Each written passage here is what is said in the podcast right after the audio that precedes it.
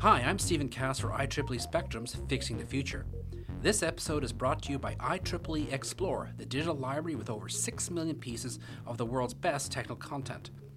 Today, I have with me our own Samuel K. Moore, who has been covering the semiconductor beat pretty intensely for Spectrum for, well, how many years has it been, Sam? Seven years, I would say. Oh. So, Sam knows computers down at the level most of us like to ignore, hidden underneath all kinds of digital abstractions. This is down where all the physics and material science that make the magic possible lurk. And uh, recently, uh, you wrote an article about the race to replace electricity with light inside computers, which is letting chips talk to each other with fiber optics rather than just using fiber optics to communicate between computers. I guess my first question is what's wrong with electricity, Sam? I have nothing against electricity, Stephen. Well, it knows what it did. uh, but really, um, uh, this all comes down to, to inputs and outputs. There just aren't enough coming off of processors for what they want to do in the future. Um, they are electric, and uh, electronics can only push signals so far before they kind of melt away, and they consume quite a bit of power. So, you know, the, the hope is that you will have better bandwidth between computer chips, uh, consuming less power. So it's not just a question of like raw speed, though, when you would talk about like these signals um, melting away, because I think that the signal speed in copper is about like what t- two thirds the speed of light in a vacuum. But then I was kind of surprised to see that in a fiber optic cable, the speed of light is about two thirds of that that in a vacuum. So um, you know. What, what's going on? What, what's kind of the limitations with pushing a, a signal down a wire? Sure. Uh, a wire is not an ideal conductor. It's really resistance, inductance, and capacitance uh, all of which will uh, reduce the size and uh, speed of a signal. So, um, and this is particularly uh, a problem at uh, high frequencies, which are more susceptible uh, to particularly the, to the capacitance side of things. So, you might start with a beautiful 20 gigahertz um, square wave at the edge of the chip, and by the time it gets to the end of the board, it will be an imperceptible bump. Light, on the other hand, isn't doesn't work like that. Uh, it has things that you know, like there are things that mess with its it, with uh, signals in optical fibers, but they work at much, much, much longer length scales. Okay, great. So you talked about there are two two companies that are in this sort of um, race to put like light inside computers. Um, so, so can you talk a little bit who who are they and what are their different approaches? Sure. These are these are two startups, and and they're um, not alone. There are very likely other startups in stealth mode, and there are giants like Intel that are also in this race as well. Um, but what these two startups, uh, Labs, uh, that's uh, A Y A R, and I'm probably pronouncing it a little weird, uh, and Avicena. Um, those are the two uh, that I profiled in the January issue, and they're representative of two very different sort of takes on this same idea. Uh, we'll start with Ayar, um, which is really sort of the um, it's sort of what we're using right now, but on steroids.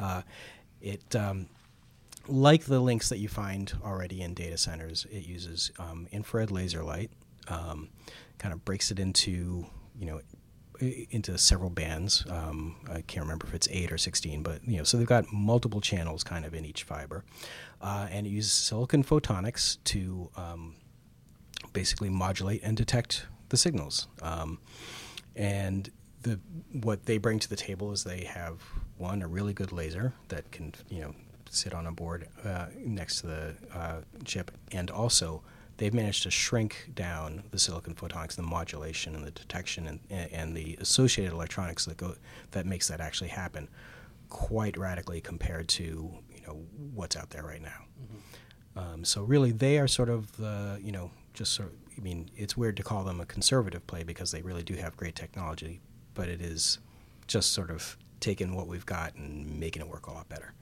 Um, Avicena is doing something completely different. Um, they aren't using lasers at all. They're using um, micro LEDs. Uh, these are, and they're blue. These are made of gallium nitride.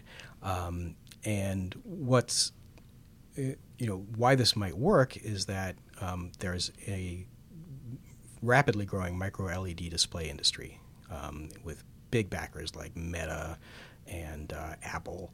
So you know the problems with an, that you might find with a new industry are kind of getting solved by other people.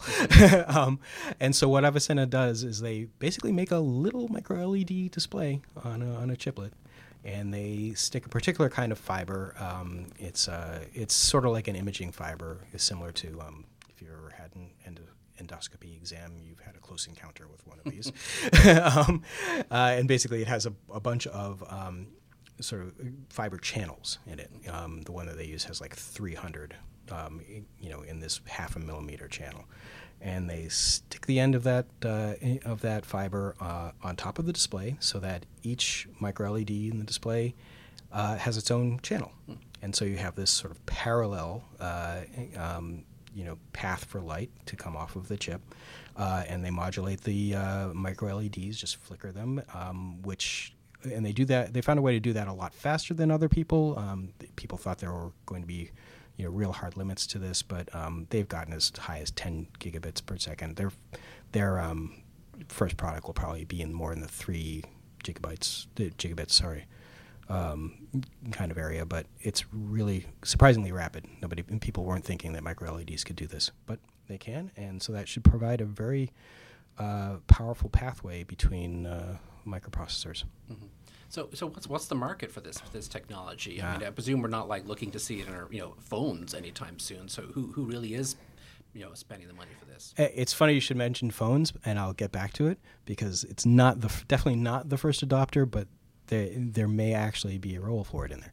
Um, your likely first adopter are actually companies like Nvidia, which I know are very interested in, in this sort of thing. They are trying to um, tie together their really super powerful GPUs as tightly as possible so that they can, you know, in the end, ideally, it's they want something that will bind their their chips together so tightly that it's as if it was one gigantic chip, mm.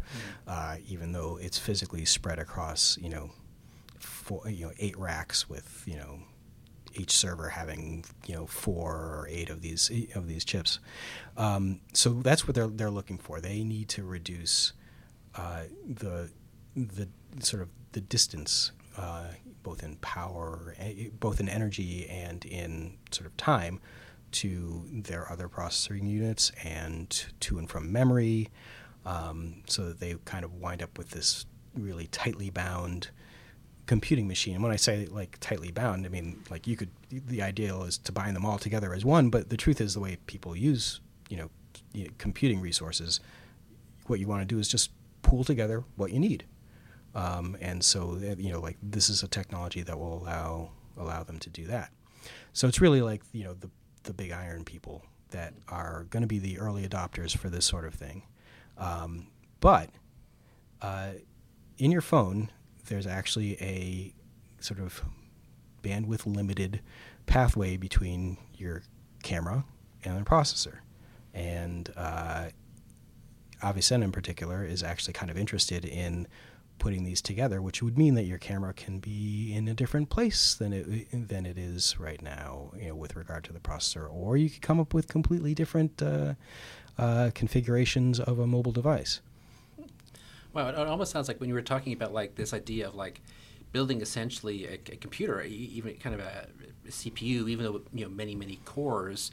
Um, but like on the size of racks, I was thinking of like that reminded me like ENIAC days, or even like you know IBM, you know the IBM 360s, where this this the, the computer would take up several racks, and then we invented this cool microprocessor technology. so I guess it's kind of a sort of a, one of these sort of great um, technological um, cycles. But but you mentioned there the idea about giant chips. That is an approach that some people are trying, like these, these massive chips to solve this this uh, your bandwidth communication yeah. problem. That's right. That is exactly you know like they are trying to solve the exact same problem at uh, Cerebras. I shouldn't say trying. This is mm-hmm. their they have their solution. Their solution is to never go off the chip.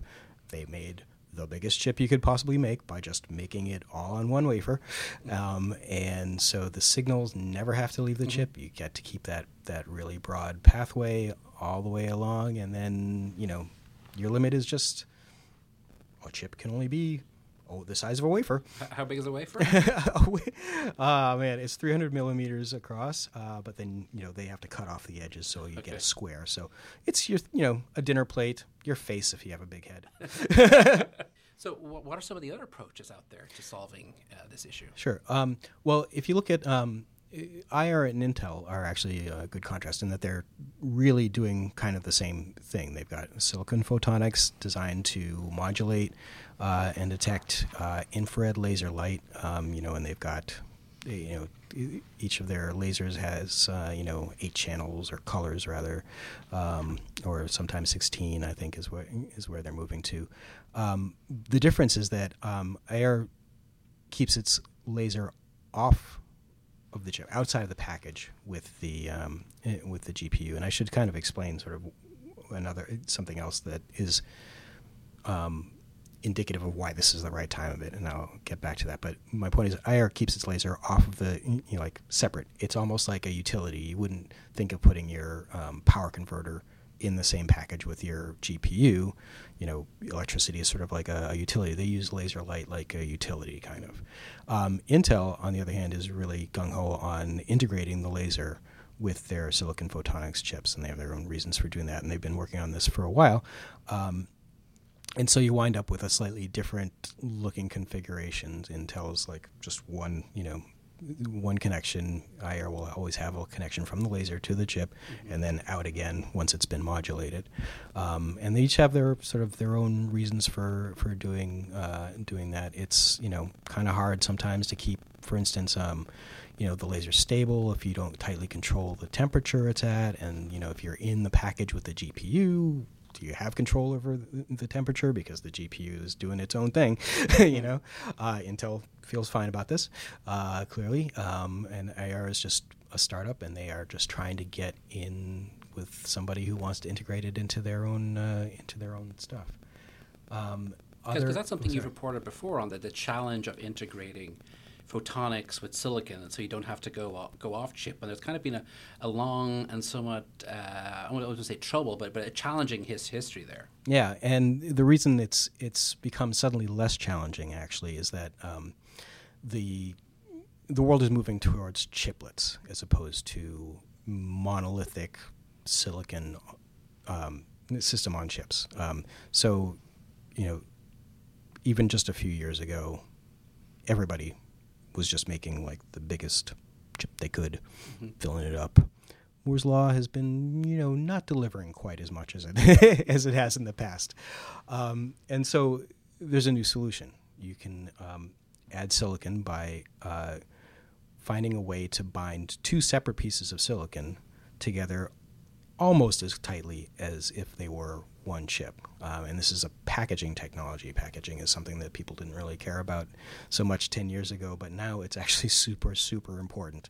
Um, so there's 3D packaging type uh, type situations where you've got chips stacked on chips. You've got uh, what are called two and a half D, which is really it's 2D, but they're right. Ne- they're like you know within a you know less than a millimeter of each other, and the number of connections uh, that you can make at that scale is much closer to what you have on, on the chip. Um, and then so you put these silicon these chiplets of silicon together, and then you, and you package them all all in one, and that is sort of the way advanced processors are being made right now. Um, one of those chiplets then can be silicon photonics, which is a completely different, you know, it's a different process, uh, manufacturing process than you would have for, you know, your main processor and stuff. Um, and because of these packaging technologies, you can put, you know, chips made with different technologies together and sort of, you know, bind them electrically, and they will work uh, just fine. And so, because there is this sort of chiplet landing pad now, companies like Avicena and Ayar, um, they have a place to go that's kind of easy to get to. Mm-hmm. Um, so, so you, you, mentioned NVIDIA and GPUs there, which are you know you're really now associated with sort of machine learning. So is that's what's driving a lot of this? Is is you know these these machine learning, deep learning things that are just chewing through enormous amounts of data? Yeah, um, the real driver is that um, things like ChatGPT and all of these natural language processors, which are sort of of a class that are called transformer uh, neural networks. I'm a little unclear as to why, um, but they are just huge. They have just ridiculous, you know, trillions of parameters like the weights and the Mm-hmm. activations that actually sort of make up the guts of a neural network. Um, and there's unfortunately sort of no end in sight.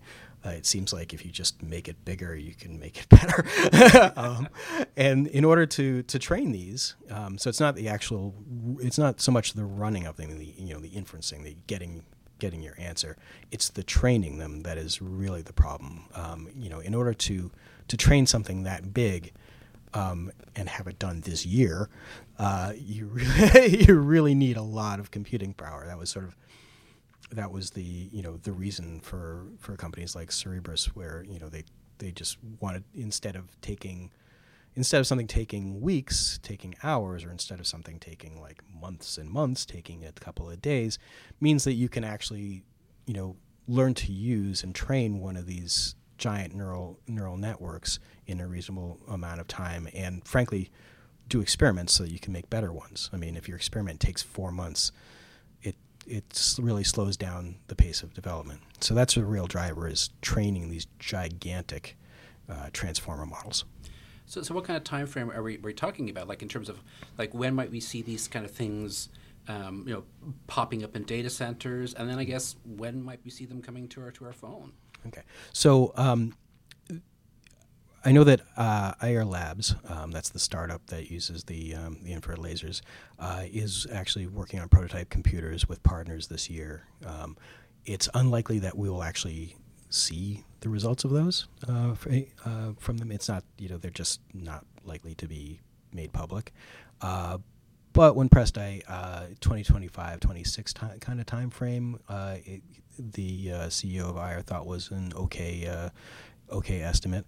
Um, you know, it might take a little longer for others. Um, uh, Avicena, uh, their first product is actually going to be um, just sort of a low watt replacement for the um, the between the racks kind of connections, uh, but uh, they promised a chiplet for on you know like in package with uh, the processor sort of hot on its heels.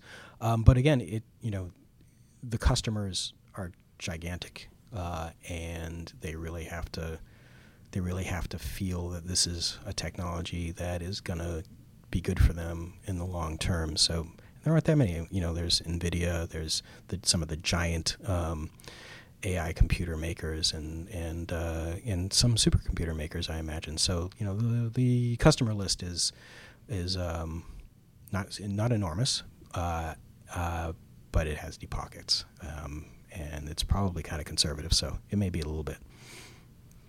Cool. And so uh, to the phone. Oh years? yeah, I don't actually know. that's that's just uh, right now. I think that's just sort of an idea, um, but uh, you know, we, we'll see if it. Uh, you know, things could develop faster in that field than than others. Well, who knows? So is there anything else you'd like to add? Um, yeah, there's. I just wanted to kind of bring back that. Um, you know, those two startups are like indicative of what's likely a larger group. Um, some of that are some of which are probably in stealth mode. Um, and there's plenty of academic research on this, doing this in complete, in totally different ways, like using surface plasmons, which are sort of waves of uh, waves of electrons um, that uh, occur on when light strikes a metal surface you know, with the idea of being able to basically like use smaller, less um, fiddly components um, to to get the same uh, to get the same thing done because you're using this, the waves of electrons rather than the light itself. Um, but yeah, I, I look forward to um, to s- honestly seeing what else people come up with because they are there's clearly more than one way to skin this cat. And they can follow your coverage in the pages of, of Spectrum or online. Yes, indeed. So that was great, Sam. Thank you. So today in Fixing the Future, we were talking with Sam Moore about the competition to build a next generation of high-speed interconnects. I'm Stephen Cass for, IEEE Spectrum, and I hope you'll join us next time.